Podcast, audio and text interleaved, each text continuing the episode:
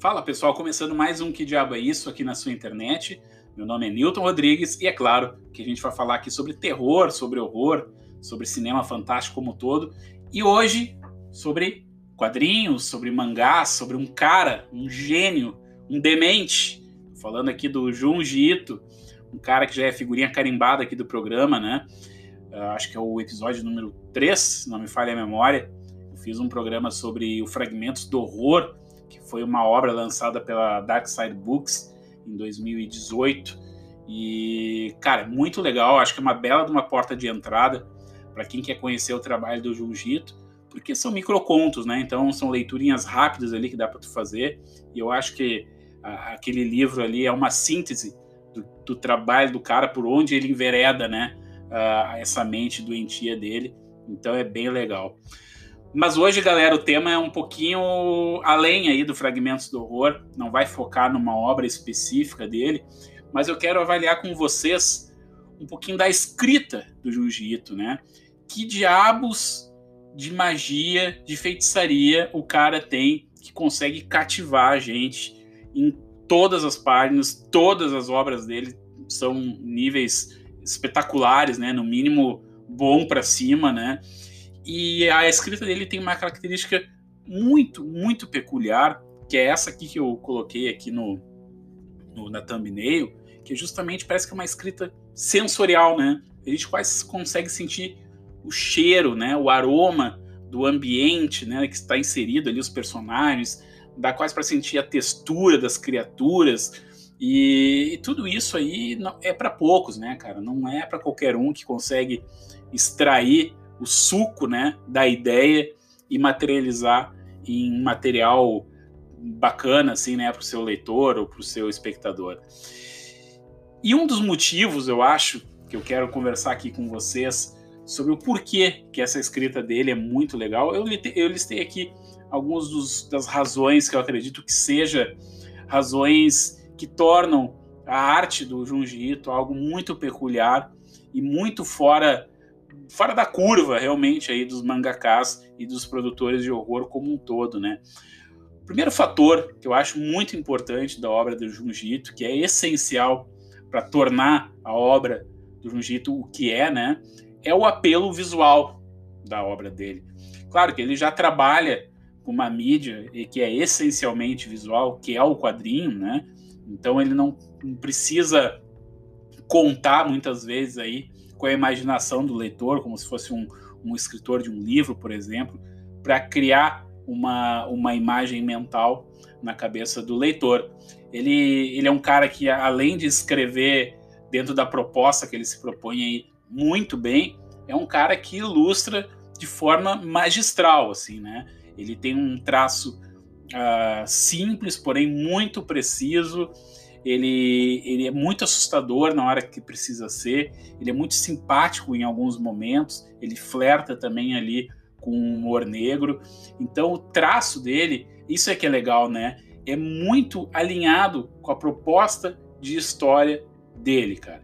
Vocês podem perceber, ao virar uma página, sempre tem um gancho que leva a uma página inteira ou uma página dupla, onde a, a gente é confrontado com uma criatura, com um monstro, né, contradizendo, fazendo o contraponto da página anterior, né, então isso é muito interessante, o apelo visual que ele tem, e essa imaginação, né, essa, esse, essa imagem que ele tem da cabeça dele, das histórias que ele tem, ele consegue materializar nas páginas, das criaturas, dos monstros, dos cenários, enfim, cara, e, e, e essa característica de ser uma, uma arte totalmente sensorial, passa com certeza pelo traço dele. Sem o traço, sem as ilustrações do Junji Ito, talvez não teria tanto impacto só como texto, quanto tem a junção de texto mais desenhos, né? Então, desenho do, do Junji Ito alinhado à escrita dele, golaço, né?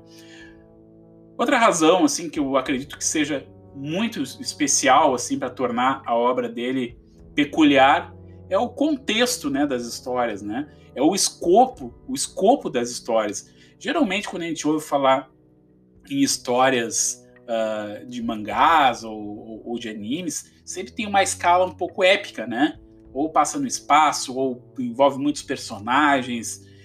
As histórias do Junji Ito seguem o caminho contrário, cara. É um escopo muito reduzido, porque a maioria das histórias se passam em ambientes muito comuns ao nosso dia a dia, né?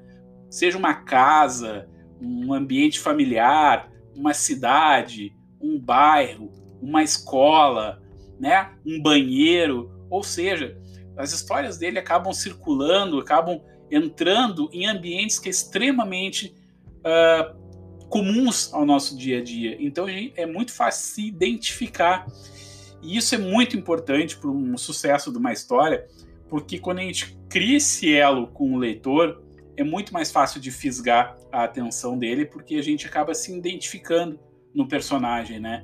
A gente fica uh, completamente captado ali pela história, pelo andamento da história, e também a gente quer saber onde é que aquilo ali vai dar.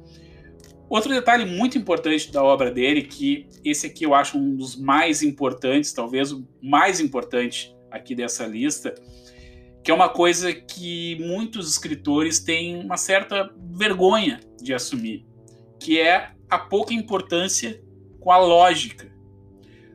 Não é segredo para ninguém que todas as histórias do Junji Ito são extremamente fora da caixa, né? São extremamente uh, loucas, espirocadas, e é essa, é, é esse, essa forma de lidar com a lógica, né? De jogar a lógica no, no lixo praticamente, que dá um charme todo especial para a obra dele. Se vocês pegarem obras aí seminais do autor como Uzumaki, qual é a história do Uzumaki? É uma cidade que está totalmente enfeitiçada, digamos assim, pela forma de espirais. Sim, é uma cidade que é dominada mentalmente e acaba gerando uma obsessão pela forma do espiral, né? Então ele cria Uma, diversas histórias, aí, uma, uma, uma grande história conectada por diversos capítulos em volta de um elemento geométrico. Olha a ideia desse cara. Então, pensa bem, quem é que ia achar, quem em sã consciência ia achar uma boa ideia tu criar uma história de horror baseada numa história geométrica, né? Numa, numa forma geométrica.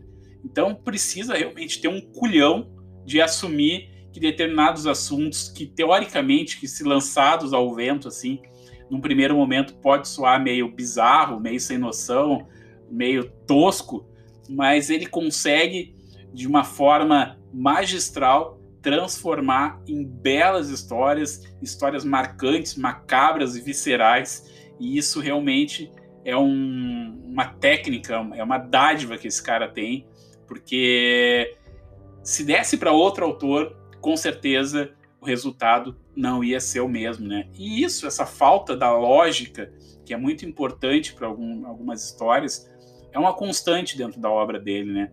Desde lá da primeira história que tornou ele conhecido aqui no Brasil, que é o Enigma de Amigara Fault, vocês lembram dessa história? Uma história bem curtinha, um microconto também, de pessoas que desaparecem uh, numa montanha, enfim. Uma história bizarríssima, bizarríssima, e também está totalmente ligado a esse fator da falta de lógica, que traz aí o, a essência do brilhantismo para a história do Junji Ito, né? Então precisa ter um pouco desse desapego aí com, com o sentido, com, com o sentido lógico das coisas, e isso ele faz extremamente bem, cara. E isso também está muito linkado as influências dele, né? E tá, que também está linkado aqui com o quarto motivo do porquê que a obra do Junji Ito é tão especial, que é justamente esse flerte com um horror cósmico. Ele sempre falou, sempre deixou muito claro que ele é um fã declarado aí do Lovecraft, né? Dos mitos cósmicos aí. Então, sempre ele trouxe essa questão do horror cósmico para a obra dele. E esse horror cósmico também misturado um pouco com body horror, né? Com horror corporal. E quase uma, uma coisa certa em todas as histórias dele, que existe algum, sempre um corpo, né? Em decomposição. É como se o ser humano uh, não fosse dono da sua própria vontade, né? Da sua própria carne. né? Porque ele está sempre sendo despedaçado, está sempre sendo rasgado, está sempre sendo transformado. Então esse flerte com body horror, esse flerte com horror cósmico, também trabalha juntinho ali com a falta de lógica, e é por isso, com essa mistura, né? Essa mistura aí, esse blend legal que o Junji Ito faz do horror cósmico com, com a ilustração dele, que é muito peculiar, muito característica, com o body horror e o horror cósmico, que faz uma, um bem bolado aí, muito interessante. Cara, outra coisa que é muito legal dentro da obra dele é o quanto ele é reverente à cultura do Japão, né? Ele, a gente pode perceber em diversas obras dele como ele flerta aí com o folclore japonês, com o folclore oriental como um todo, de uma forma belíssima, né? Ele pega grandes uh, causos aí, né? Grandes lendas do folclore e tal, oriental, e retrabalha, né? Coloca no liquidificador e extrai ali o suco da demência, que é algumas histórias que ele, que ele faz, né? Então tem várias histórias assim, principalmente no Fragmentos do Horror, que ele pega, né, alguns daquelas, daqueles causos japoneses de fantasmas, que foi muito, muito bem explorado no, no cinema dos anos dois mil. Então ele consegue dar um novo viés aí para, talvez, para esse terror cinematográfico já meio batido dos anos dois mil, né? E consegue entregar algo realmente diferente para nós. Outra característica muito importante da obra do Junji Ito, que pode soar também um defeito, se fosse na mão de outro autor, é como as histórias, né, têm uma obsessão com, com a falta de protagonista, né? O que eu quero dizer com isso, cara? A maioria das histórias do Junji Ito, os protagonistas das histórias são completamente esquecíveis, né? São completamente mal construídos. Né, são os personagens genéricos ali que aparecem na história, mas tem uma função, aí que tá, ele não coloca aquelas, aquelas, aqueles personagens ali em história justamente para nada, ele coloca como um elemento principal, como a força motriz da história, são os personagens que levam o horror para frente, que levam a história a andar, né, para frente ali, e acontecer aquelas reviravoltas, aqueles plot twists que acontecem da história dele.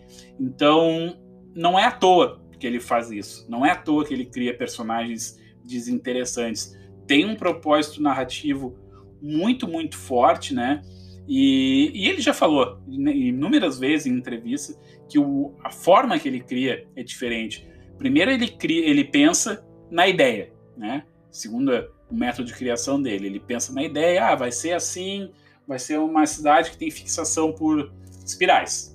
Aí depois ele começa a colocar as pecinhas para justificar a ideia que ele pensou. É um processo criativo um pouco inverso, tem um, um, é um pouco enviesado assim, em relação ao processo criativo tradicional, mas, né, para ele funciona extremamente bem e, e já está aí, né, há mais de trinta, quarenta anos aí fazendo uh, mangás para nós aí, e assustando e provando que esse método dele aí com certeza dá certo, né? E o Junji Ito tá quase fechando aí sessenta anos, né? O cara já é puta experiente, nasceu em sessenta e três e, e o cara não para, né? O cara não para. E o legal é que aqui no Brasil, quem é apaixonado pelo Junji Ito, como eu, tá sendo agraciado aí, né? Com publicações, com republicações de clássicos do autor. Pipoca e Nanquim está lançando aí o, o Tome, né? Tem outros lançamentos aí previstos no ano. A Devir acabou de lançar de novo o Gyo. Então, quer dizer, é um baita momento para se aprofundar na obra do Junji Ito e ter a certeza que esse cara é um cara diferenciado de verdade dentro desse universo dos mangakas aí. E dentro do horror, né? Não só o horror oriental, mas o horror como um todo. Beleza, galera? Comenta aqui embaixo qual é a obra favorita de vocês aí do Junji Ito e vamos trocar essa ideia. Galerinha, mais um programa chegando ao fim. Quero dizer, agradecer, né, melhor dizendo, a todo mundo que participou do sorteio lá da camiseta em parceria com a Vudu.